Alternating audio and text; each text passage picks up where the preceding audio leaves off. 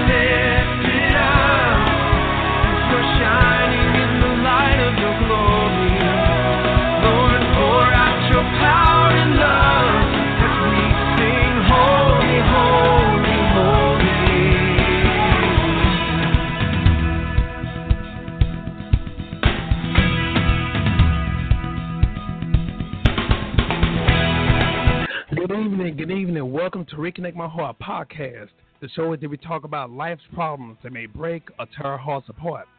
On Reconnect My Heart, we'll discuss God's answers to life's problems to reconnect our hearts back to the way He originally made us.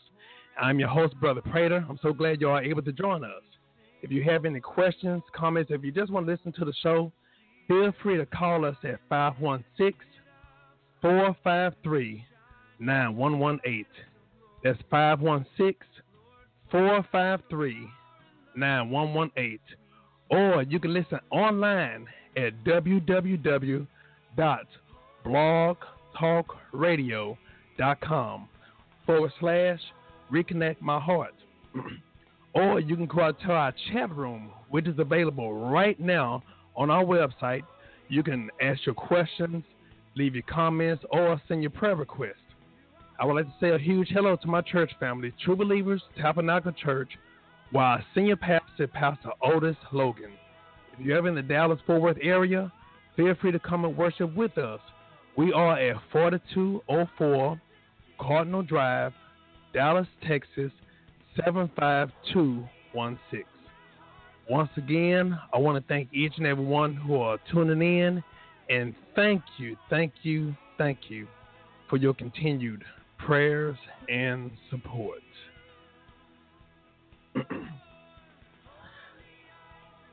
On today's show, we will have a very special guest, Miss Nicole Craig. She has a MA in forensic psychology, and she's going to talk to us about this serious issue that's in society at this time, mental health.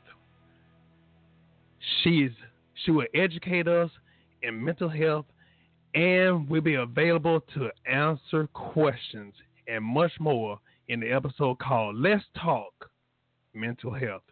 So without further moment ado, right now we want to introduce to everyone Miss Nicole Craig at this time. How you doing, Miss Craig? I'm good. How are you?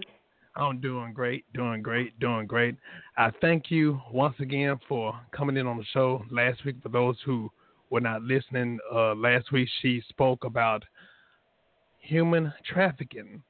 And so for today, she want to educate us on the serious issue called mental health. So without cutting any more time, we want to make sure just jump into it. Ms. Craig, we want to give you the floor at this time. Just speak to us whatever the Lord lay upon your heart to educate us on.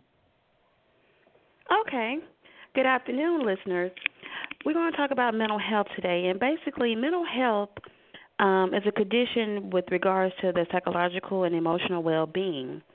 Mental health includes emotional and psychological and social people. It affects people differently, and it affects the way you think, feel, and act. Mental health also determines how you handle stress related to others and also making choices. Some of the factors that are contribute to mental health is biological, such as your genes, life experiences, such as trauma or abuse, and then also family history of mental problems as well. A lot of people always ask, what is mental illness? Basically, it's a disease or condition that either impacts a person's thought, their perception of reality, emotional process, or their judgment. It impairs a person's behavior as it manifests into a disturbing behavior. And some of the disorders we're going to talk about today is depression. It's a mood disorder. Depression right now affects at least 80% of the population. And basically, depression is a loss of interest, and it manifests within a 2-week duration. It's accompanied by symptoms such as sadness, hopelessness, you're irritated sometimes, weight loss, gain, changing your sleeping habits, loss of interest or pleasure. This depressive stage can be very difficult to concentrate. And so some of the different types of depression, according to the American Psychiatric Association, is what we call clinical depression. Most of the time, this is called major depressive disorder, and it's used when someone has lost someone. Clinical depression, is basically when you have sadness and the loss of a loved one. It usually completely assumes a person day-to-day living. It doesn't stop just because it's a day or two or even a week. It continues weeks on the end. It interferes with a person's work. If they're in school, it affects their school, their relationship with others, and their ability to even enjoy life. Some people feel as though a huge hole is making them empty inside, so they experience that hopelessness. They also give up on loving someone, especially if you're in a relationship of love and you lost a spouse or something like that. Sometimes they give up on finding love again. It's about 70% of Americans are diagnosed with this symptom. And believe it or not, women are 2 to 3 times more likely to develop clinical depression than men. Depression doesn't discriminate. It doesn't matter if you're black, white, Asian, Hispanic. It does not discriminate. It does not discriminate in age or gender or your career or even relationship status, whether you're rich or poor. It affects everyone at any point in time in their life. It also includes children and adolescents, teens. Now, we also have a depression considered for signs. When you have someone that loses interest, they're irritable, they worry a lot, they have aches and pains, don't want to do anything anymore, it's time to look at it to see if they're depressed. Also, younger children and adolescents also can be depressed. When you have a child who's very happy and all of a sudden they stop being that happy, and it can be due to the parents breaking up. It can be due to bullying. It can be due to a loss of a close relative. Believe it or not, kids, they go through things too. You also have to watch teenagers as well. When they start having negative feelings and feeling worthless, and or they angry all the time, they start having poor performances, poor attendance in school, they feel like they're misunderstood, they're extreme sensitive, and then they start using recreational drugs such as marijuana, or they start drinking alcohol, eating too much or not eating at all, sleeping too much, or having self-harm. A lot of times kids, teenagers that are depressed, starts to cut on themselves. That's cutting.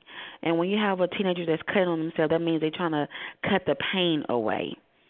Also, they like to avoid social interaction. When you have a teenager that's pulling back from you, or have a teenager that's don't want to never go anywhere, it's time to talk to that teen and see what's going on.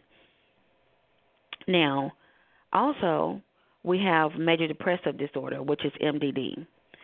This is one of the biggest depression that we have in society as well.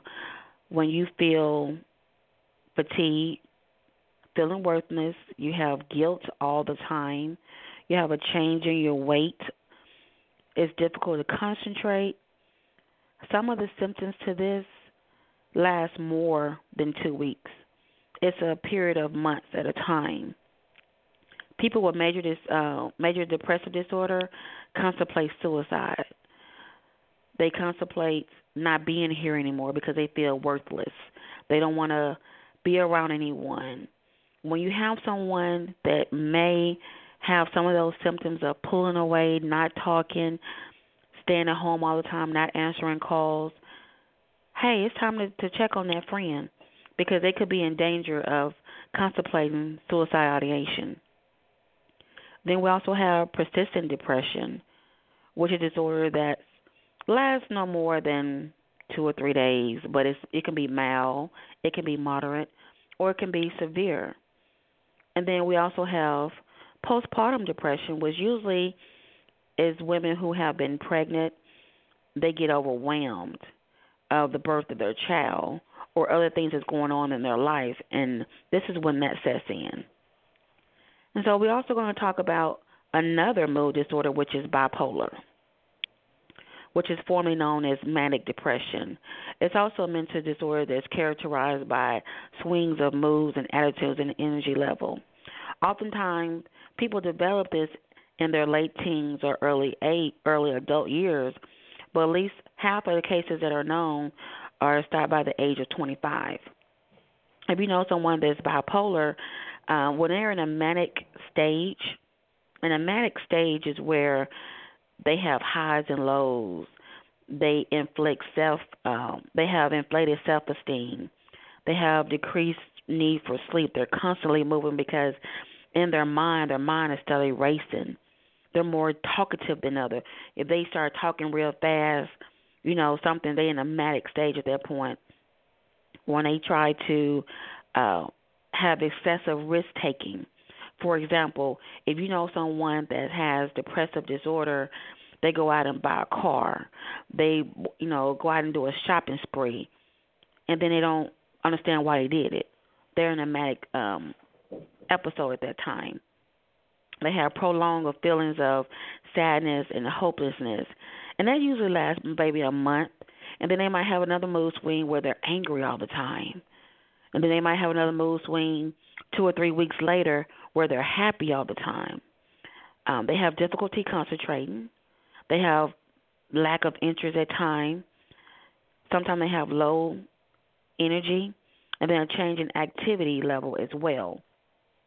Individuals may completely switch on you as far as their mood change. Now, when I say mood change, I don't mean like 5 minutes from now that person's going to be happy, and then another 10 minutes from now, they're going to be angry, and then another 10 minutes from now, they're going to be sad. It doesn't work that way. Bipolar depression works as it's a month or two. It's a couple of weeks in between.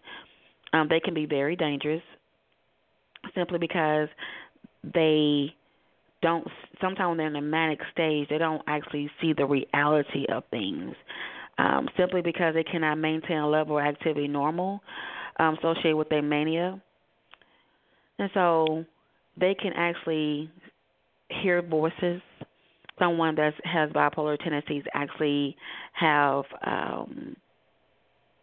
they don't see what you see. They see things that's not there, hallucination. And so that's all the depression stages that we're going to talk about. Now we're going to move on to personality disorders. There's three types.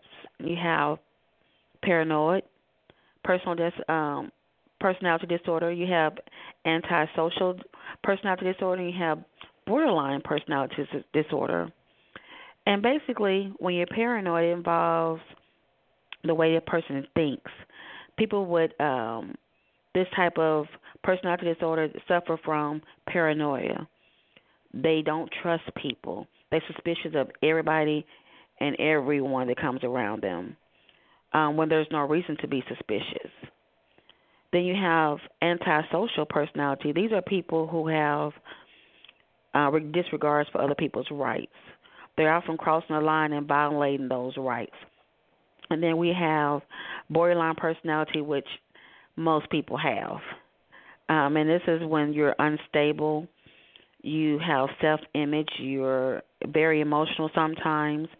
You're impulsive, often demonstrating self-injury behavior, such as risky cutting. They also have a tendency of playing the victim a lot. They play a lot with suicide ideation to get attention. People with personality disorder, it's difficult for them to deal with other people.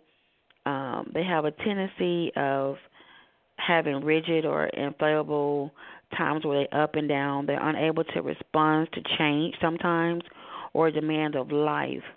They don't always have the pattern of normal when it comes to their behavior. And people that has personality disorder, they also tend to narrow views of the world and find it difficult to be involved in social activities. Also, people with personality disorder, they don't like to seek treatment because they think there's nothing wrong with them. They don't have a problem, even when you bring it to their attention. A lot of times people with personality disorder end up in a criminal justice system because of their disorder leads them to break the law or come to the attention of the law enforcement. Alcohol and substance abuse also, they like to use these things for self-medication due to their stresses in their life. We also have another form of mental disorder, which is schizophrenia. A lot of people get schizophrenia and bipolar mixed up.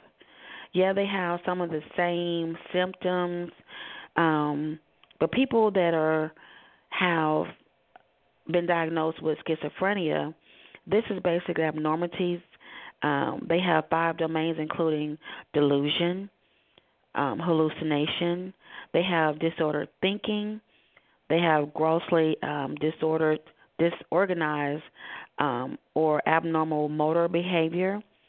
They have negative symptoms, which includes diminished emotional expression. And they have a decrease in the ability to engage in self-activities.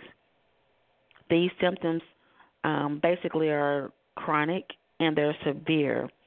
A lot of times when you see someone that's been diagnosed with schizophrenia, sometimes they'll have a big coat on, they have a whole lot of layers of clothing, and they're talking to themselves sometimes if they're not on medication.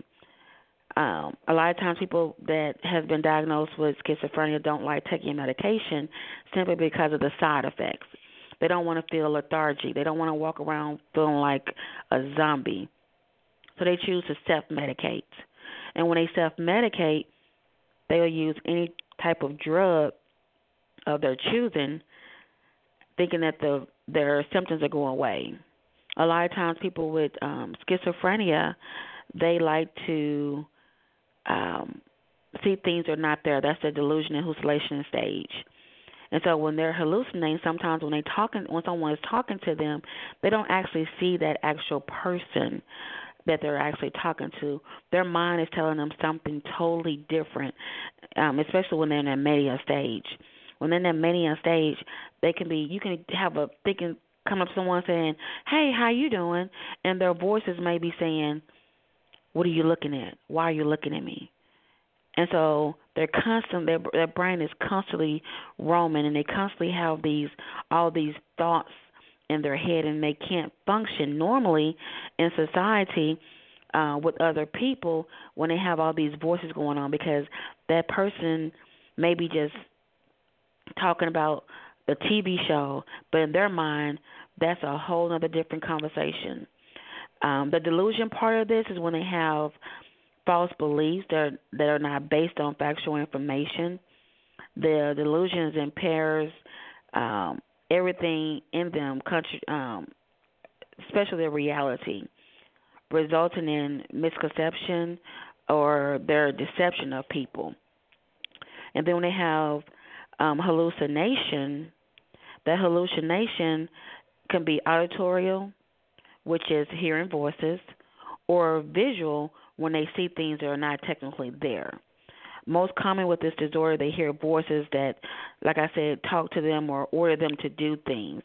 You know, a lot of people watch TV shows, and they'll see where a person has been diagnosed with schizophrenia in this actual show, and they'll put foil on their windows to make everything dark. And then they don't want to listen to the radio because they feel like that's transmission that someone is trying to listen to their brain. And then sometimes they don't like to turn on the TV either, because that TV will start talking to them as well. That's the hallucination part.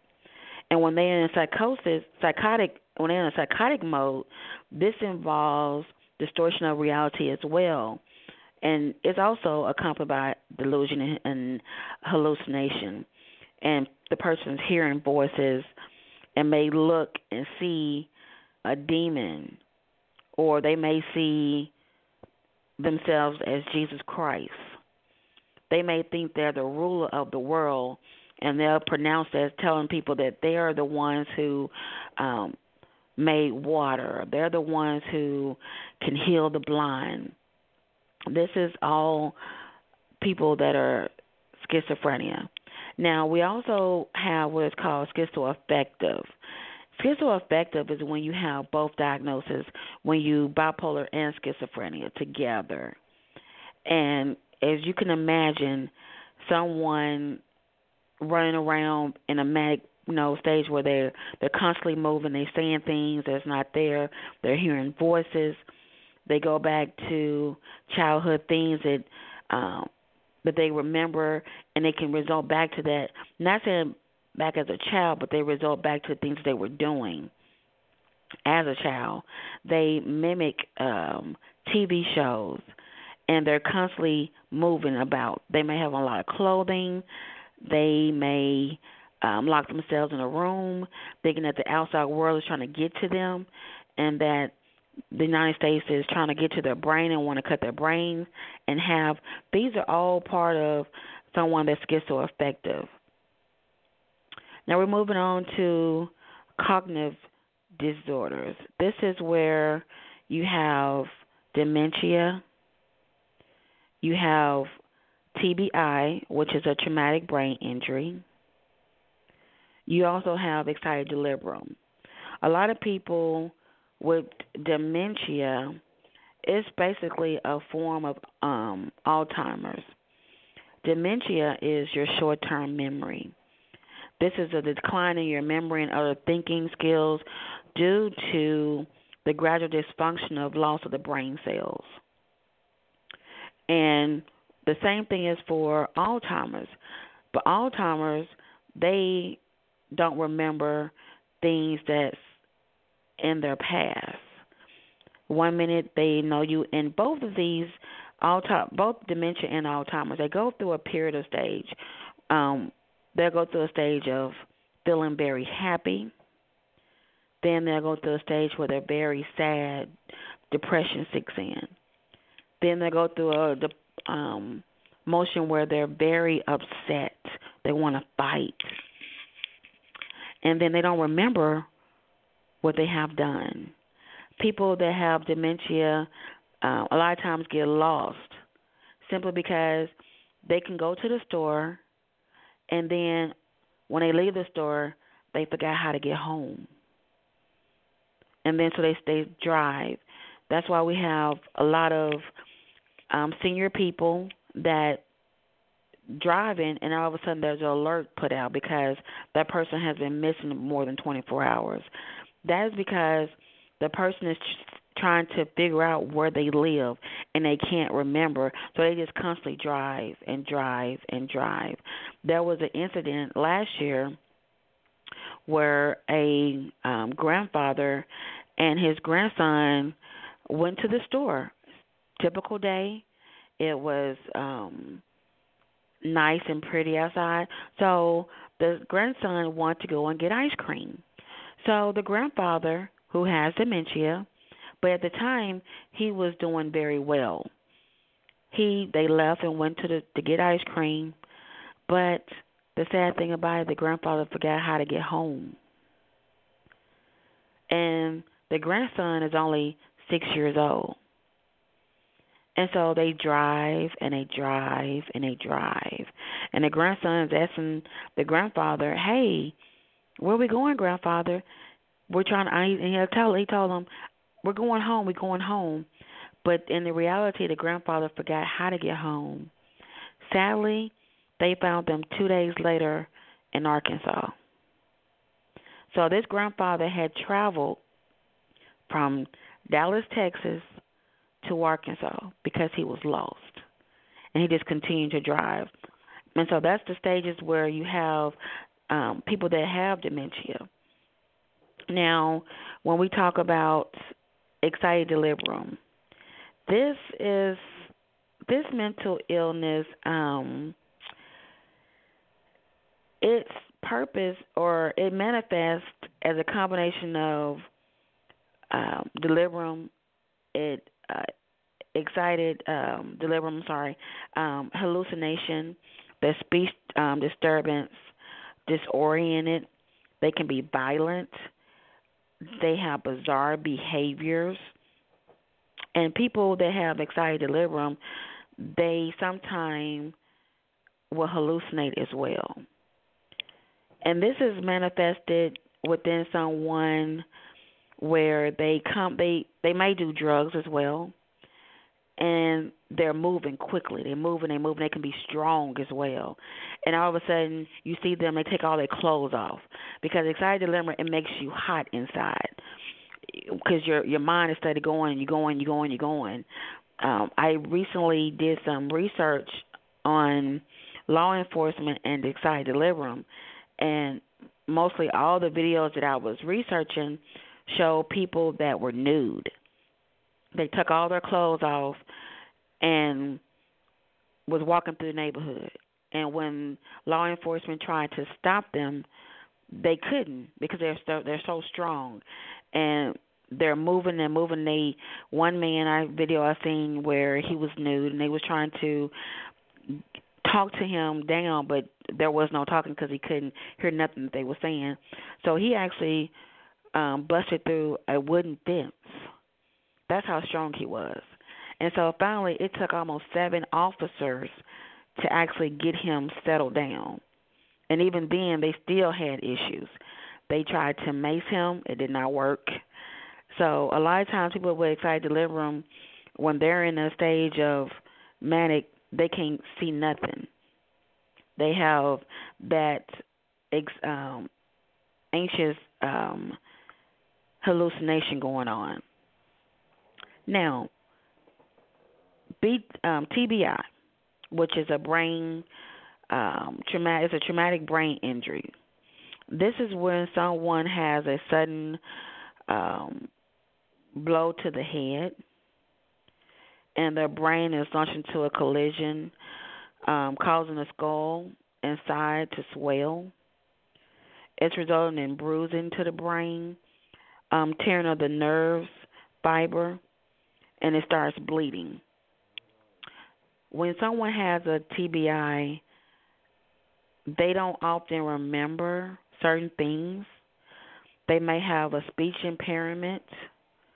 They also may have what you call lost in memory.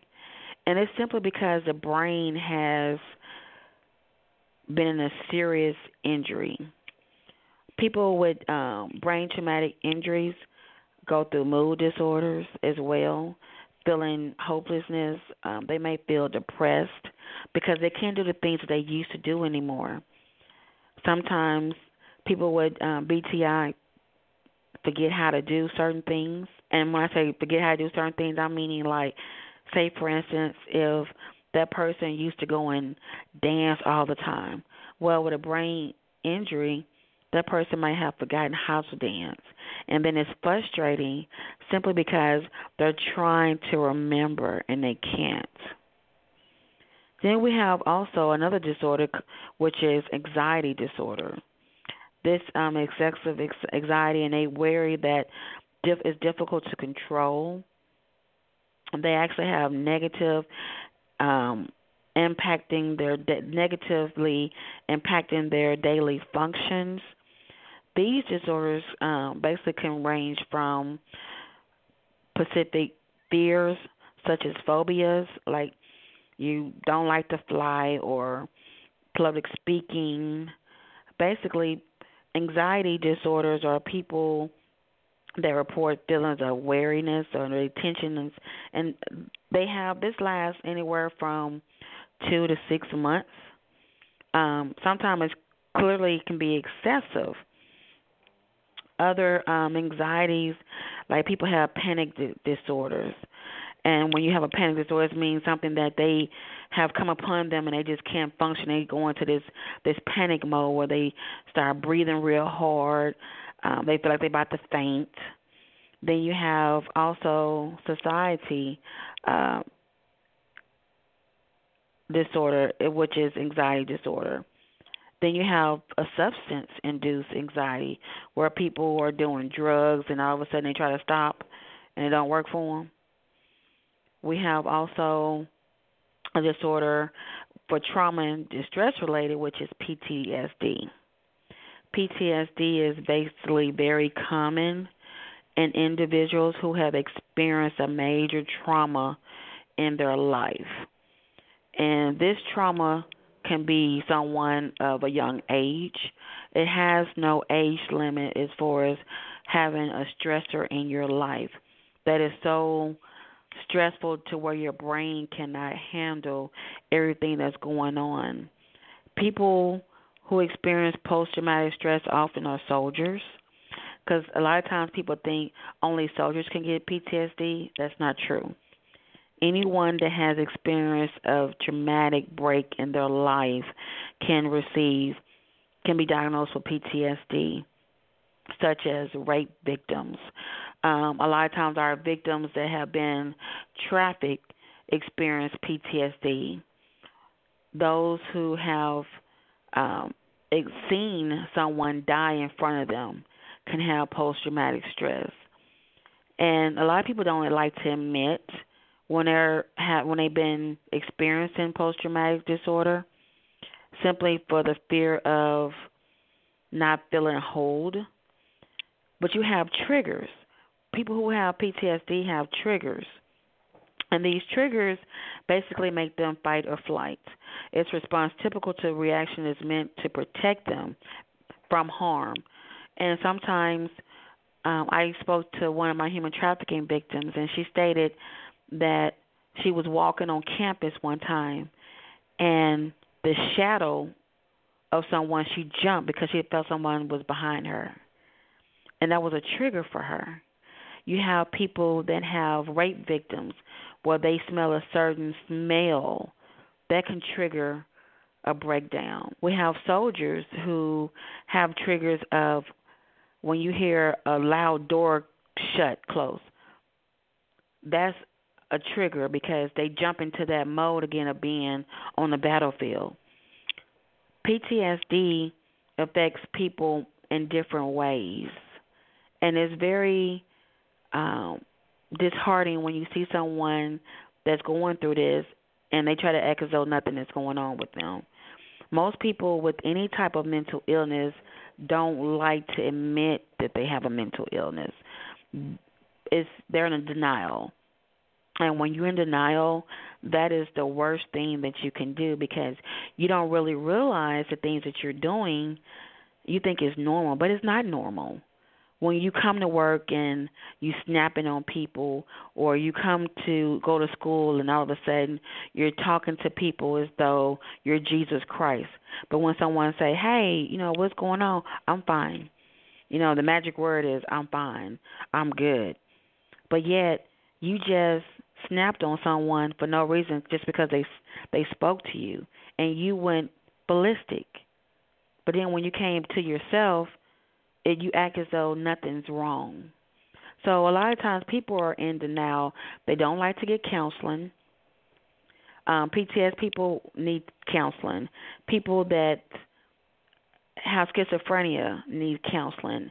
Anybody that, and then people that have any type of depression disorder need counseling.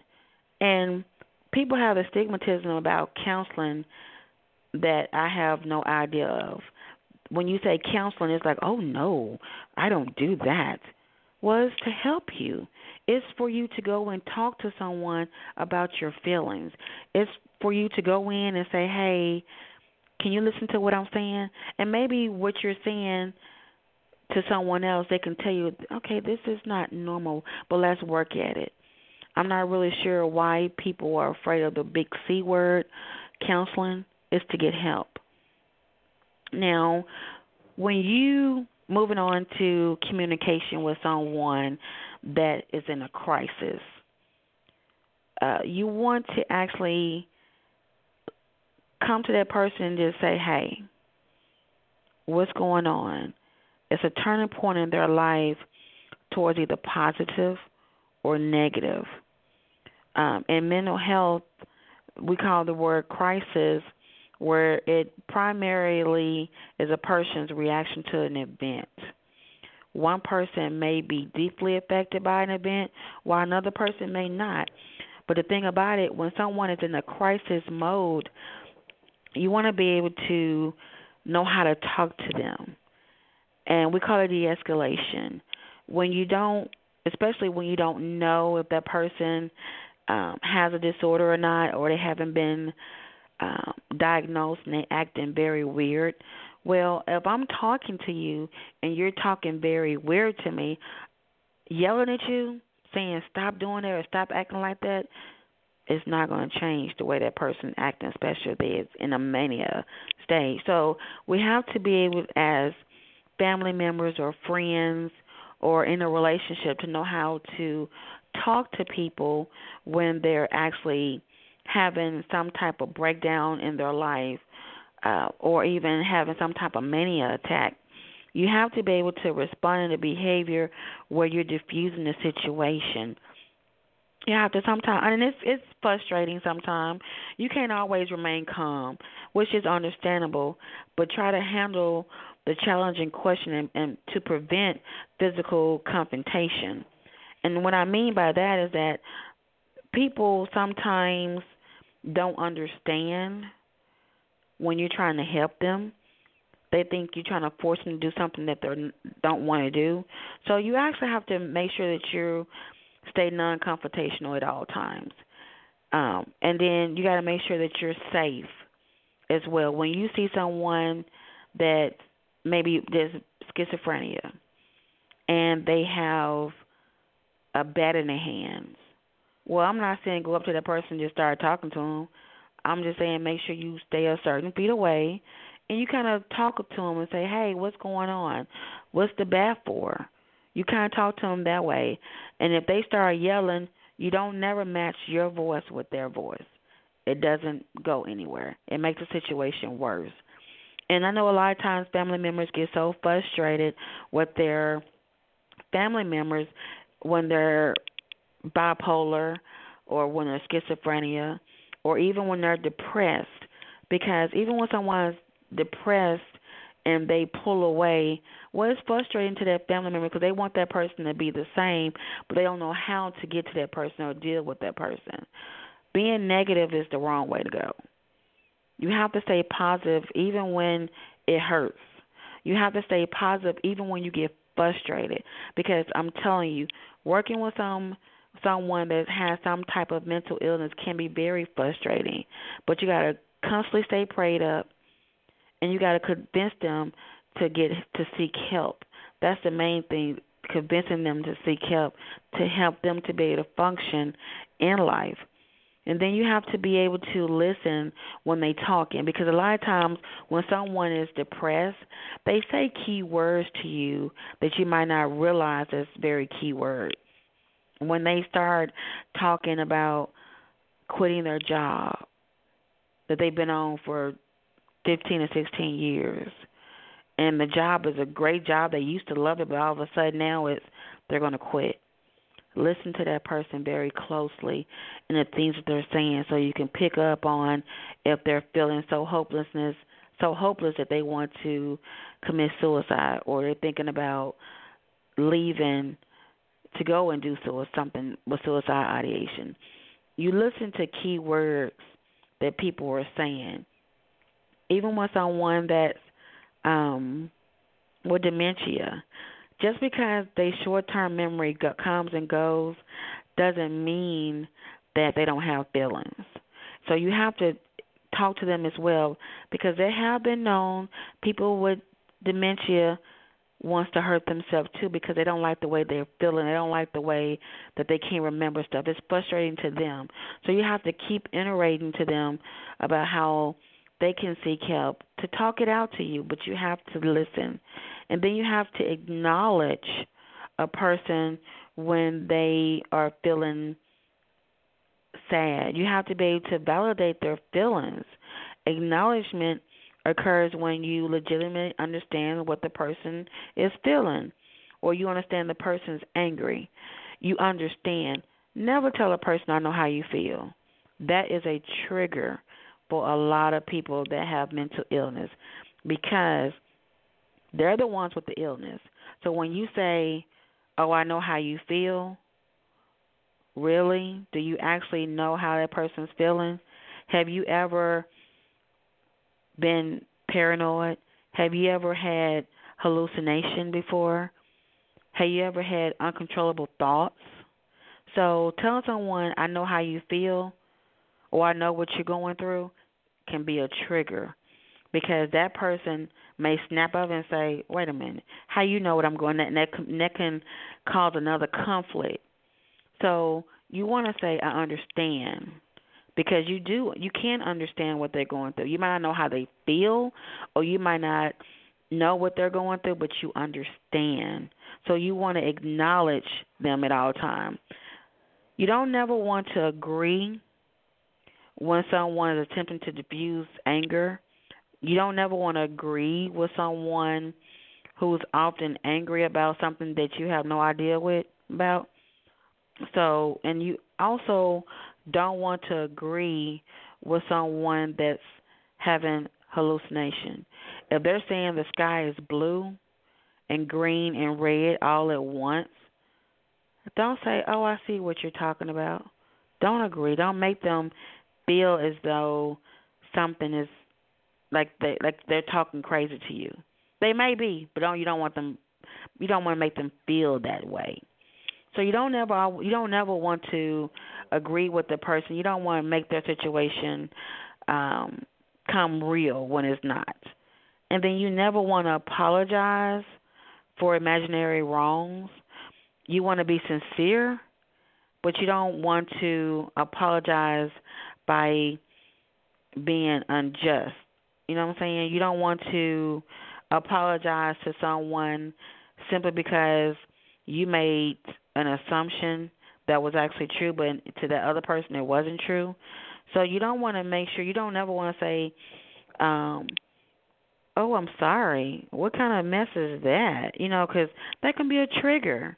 You have to actually, I'm not saying watch everything you say once about around someone, but just be conscious of the things that you might say. And so within that, that's a lot of de-escalation things that we talk about when we talk about mental health and some of the things of that nature. So I want to open it up to you. Do you have any questions? I wanted to make sure that I get it off of mute. I was listening. Before I go to the line, I wanted to ask you this. Now, can a person under 18 be diagnosed with anything?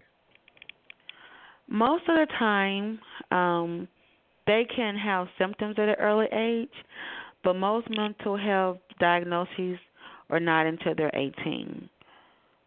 For example, schizophrenia or bipolar. People with major disorders like such as that are usually diagnosed at the age of 18. Now, they can experience it at a young age, but they're not going to diagnose them with that. Depression can be diagnosed at any age. Okay. That doesn't have a stigmatism, but most major mental illness, they're diagnosed at 18. Now, it manifests when they're younger, but it's not until they're 18. Okay. Also, one last question before we go on the air to our line. The question was, can a person be diagnosed with more than one thing at the same time? Sure. You can be schizophrenia and also have major depressive disorder, or you can be bipolar and schizophrenia together, which is called schizoaffective. You can also have personality disorder or depression. And let me tell you this that I didn't say earlier. A true mental health issue, a true mental health person, a person that has mental illness, is only pretty much three ways. Basically, you're hereditary, where someone in your family, your genes, may have a mental illness, a TBI, which is a brain traumatic injury, or drug-induced. You cannot be normal one day and wake up and decide that you're going to be schizophrenia. It doesn't work like that. It doesn't manifest within a day. It doesn't manifest within 2 days. A lot of times people that are bipolar, you don't wake up and decide, oh, I'm bipolar today. It doesn't work that way. True mental illness comes from people in your family, and that might not be your immediate family. It may be down the line. It may be a great-great-grandmother or a great-uncle or a great-auntie. Someone in that family might have had it, but they didn't never go and get diagnosed. They never sought help. Drug-induced, these are people who like to do drugs and their brains are fried. And when their brains are fried, it can't function. Believe it or not, people who smoke marijuana hallucinate. So why everyone is saying, let's get the miracle drug for cataract and have smoke marijuana for this and that, a lot of times you hallucinate when you smoking marijuana or AKA weed. Also, when you have a brain traumatic injury, a TBI, the brain does not function normally no more. So it can induce a major mental illness such as schizophrenia or bipolar or even post-traumatic stress disorder. So those are some of the common features about mental illness, because a lot of times you see people, I'm in law enforcement, and so working in a jail setting, we have a lot of people that say, oh, I have mental illness. But when you ask them, so what's your diagnosis? they can't tell you. Or they say, I'm bipolar. Well, what does that mean? They can't tell you. And I said, oh, so you have a mood disorder, because that's all bipolar is. It's a mood disorder. Or you see someone that's schizophrenia, and because they love to about the word, oh, I'm schizophrenia. What does that mean? Can you tell me what a person is schizophrenia? What does that mean? So, but a person who has a true diagnosis is going to tell you that diagnosis. They're going to tell you some of their triggers. They're going to tell you the things that they're experiencing, because they've been dealing with this a long time. People that are depressed a lot of times are in denial. They don't think they're depressed. So they may not tell you that they're depressed. They're going to tell you the magic word is, I'm okay. So those are some of the things that you have to look at a lot of times when you're talking about mental illness. Okay. Now, I do want to say this disclaimer.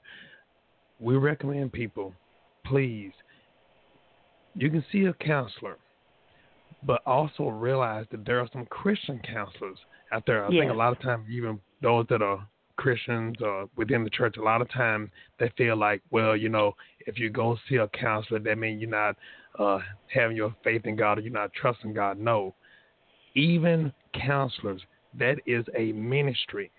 So as a believer, it's okay to seek help or to ask for assistance through going to counseling. So don't let anybody make you feel that you're less than a Christian, or you ain't saved, or you're not exercising your faith. That's not the case.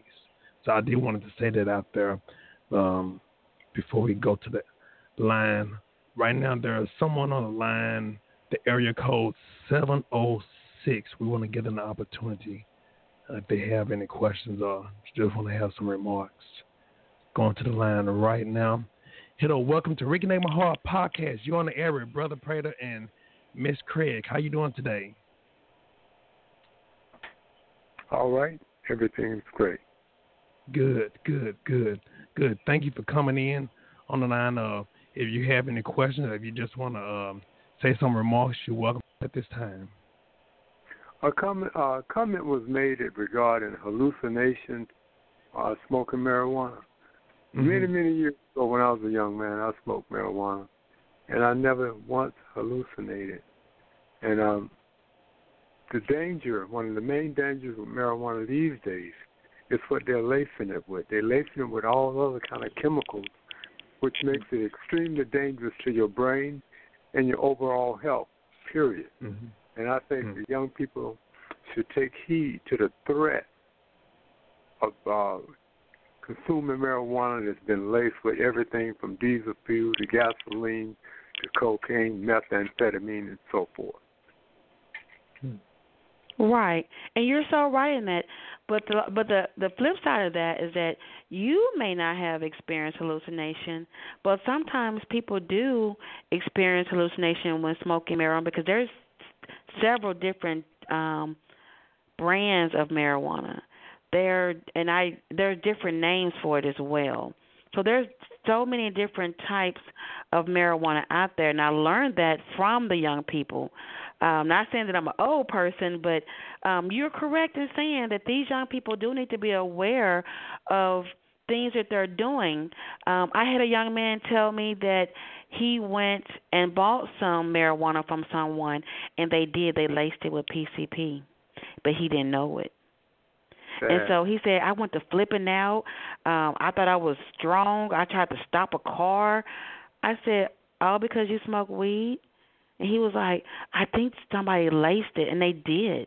I said, well, it sounds like you was on PCP, because he felt like he was a strong person. He was doing things that was abnormal. I said, you might want to stop smoking, because you don't know what someone can lace it with. You're absolutely right, and it's very dangerous, very dangerous. Yes, ma'am. Thank you for giving me the opportunity to share my comments. And thank you, sir. Have a good evening. Yes, Andrew, thank you. Thank you. God bless you now. God bless you, too. Yes. Now we're going to go to other line. Hello, welcome to Reconnect My Heart podcast. Join the air with Brother Prater and also Miss Craig. How you doing today? This is the area code 870. 870. How you doing today? Okay, we're gonna go to the next line. We're gonna go to the line area code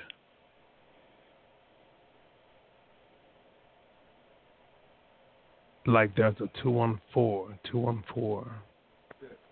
Hello, welcome to Rick Namahar podcast. You're on the air with myself and Miss Craig. How you doing today? Hey, how you doing? Doing great. Doing good, sir. How are you? I'm good. This is your church member, your brother, your cousin. This is Martin. This is Sam. Okay. How you doing, sir? I'm doing good. I was listening to y'all. Call on the other phone, baby. Hold on, because Sandra want to hear it, too. Hold on. Okay.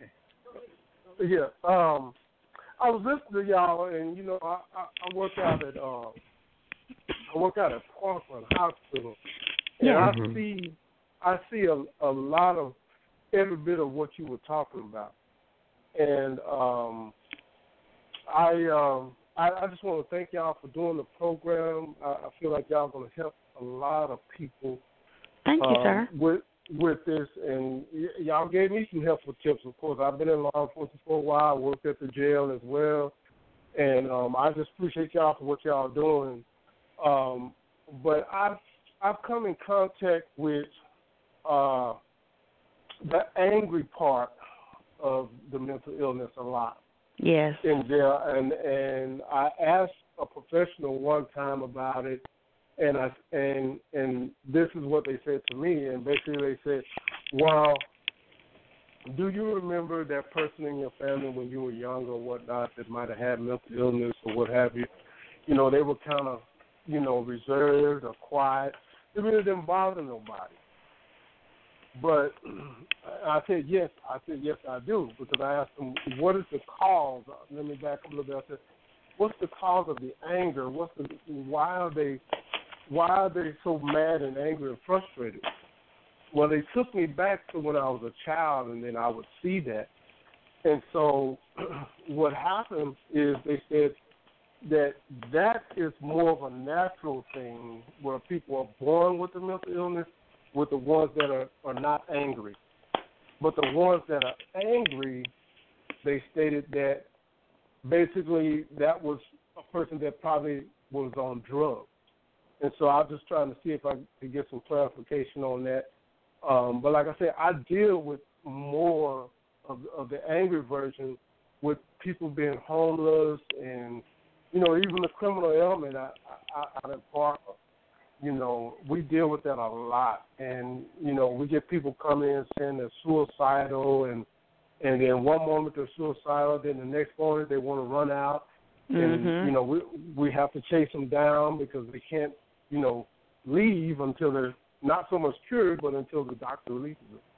So we deal with that on a day-to-day basis. And so, again, I just wanted to call and just tell y'all doing God's work, and I thank y'all for what y'all doing, and just listen in, and I'm glad my brother's out there. I try to catch him every time I can, you know, but, man, you guys are doing an awesome job. Thank you. I appreciate it, and also I worked in the jail with the mental health years ago, and the funny thing about it, we didn't have the information today that we had. We didn't have the information back then. All they did was just told us, hey, you're working on this floor, and that's it. And so now, looking back at it, a lot of the things that, you know, for especially being younger and being inexperienced, back in the 90s, it was mental health was not discussed as mm-hmm. much as it is today. And so I wish the older version of me would go back and maybe be able to just look at the inmates that came in and maybe had a better understanding. You know, I wasn't used to seeing somebody, you know, getting their feces and rubbing it on their body or drinking their own urine or, you know, cutting themselves and so many other stories that to me is normalcy now. But if someone else who never experienced or never worked up there, though, they probably would lose their appetite or it may scare them. But I guess that shock value, because of the years of service I've been up there, it's like I said, it's normalcy. And most of the time, matter of fact, I had one inmate to tell me he refused to take his medicine because it did not allow him to have an erection. And so now he don't want to take his medicine. So he had a choice between taking his medicine, being medicated, but not having an erection, or be able to have an erection, but he would have episodes. So those are, I guess, one of many scenarios that a lot of people deal with. And like you mentioned earlier, because of the way that the medication makes them feel. Sometimes it may make them feel outside of character, and or they can feel a big difference, you know. And so because of the side effects, they just choose, some of them may choose not to take it at all, or to take recreational drugs, even though in their mindset, you know, it's cheaper, but it's more harmful. Okay. You're so correct in that. And the thing about it, mental health back then, people just characterized people into one main group. It wasn't all these different diagnoses like it is now. And you're correct. A lot of people aren't taking medication because of the way they feel. It makes them feel, especially medication that makes them lethargic, where they feel like they're a robot. And they don't want to feel that way. They want to be able to function. But sometimes the medication helps with their voices and the hallucination. So it's like a give and take situation when it comes to medication, simply because there are very strong medication and it kind of helps with their illness. I just got a question on text message about someone who has been seriously abused and was on drugs heavily, have fits at times, and she states it's because of her boyfriend taunting her. She has medication but hasn't taken them in a long time. They want to know if she's bipolar. I would say PTSD first, simply because if she says that she's been tormented by an ex-boyfriend, that means that she's having triggers, and something has triggered her thoughts about what has happened to her, and it takes her back to that tormenting stage, so that's why she's having fits. Probably the medication was probably helping her with concentration and probably helping her to sleep better. But I will say PTSD. I'm not no one to diagnose anybody yet because I don't have my license, and I will be soon. However, I am able to see the symptoms of someone with PTSD, and it sounds like she has PTSD, especially if you see her always resorting back of what happened to her. That's probably a sign to PTSD, and she needs to go back to her doctor and seek counseling because she hasn't dealt with the situation. She hasn't dealt with what happened to her. That's where the drugs come in at, because when you have such a traumatic injury to the brain from PTSD, you can't function. So what do? You cope with drugs. That's your coping skill. Or you start cutting yourself because you're trying to ease the pain away. So I would suggest to this young lady to go back to her doctor and get back on her medication and seek help for counseling. Okay. So I hope that helped. Yes. And I'm having someone to write a question, someone texting me a question, but also there's someone online that they want to come on also. Hello, welcome to Reconnect My Heart podcast. You're on the air with Brother Prater and Miss Craig. How you doing today? Hello? Hello? Okay. Okay, maybe they don't want to get on the air. Okay. Well, I want to tell you the person finished texting. I want to tell you, I really appreciate you informing us. And like I said, this is something that we really have to talk about because we can't hide it. We can't let it go under the rug.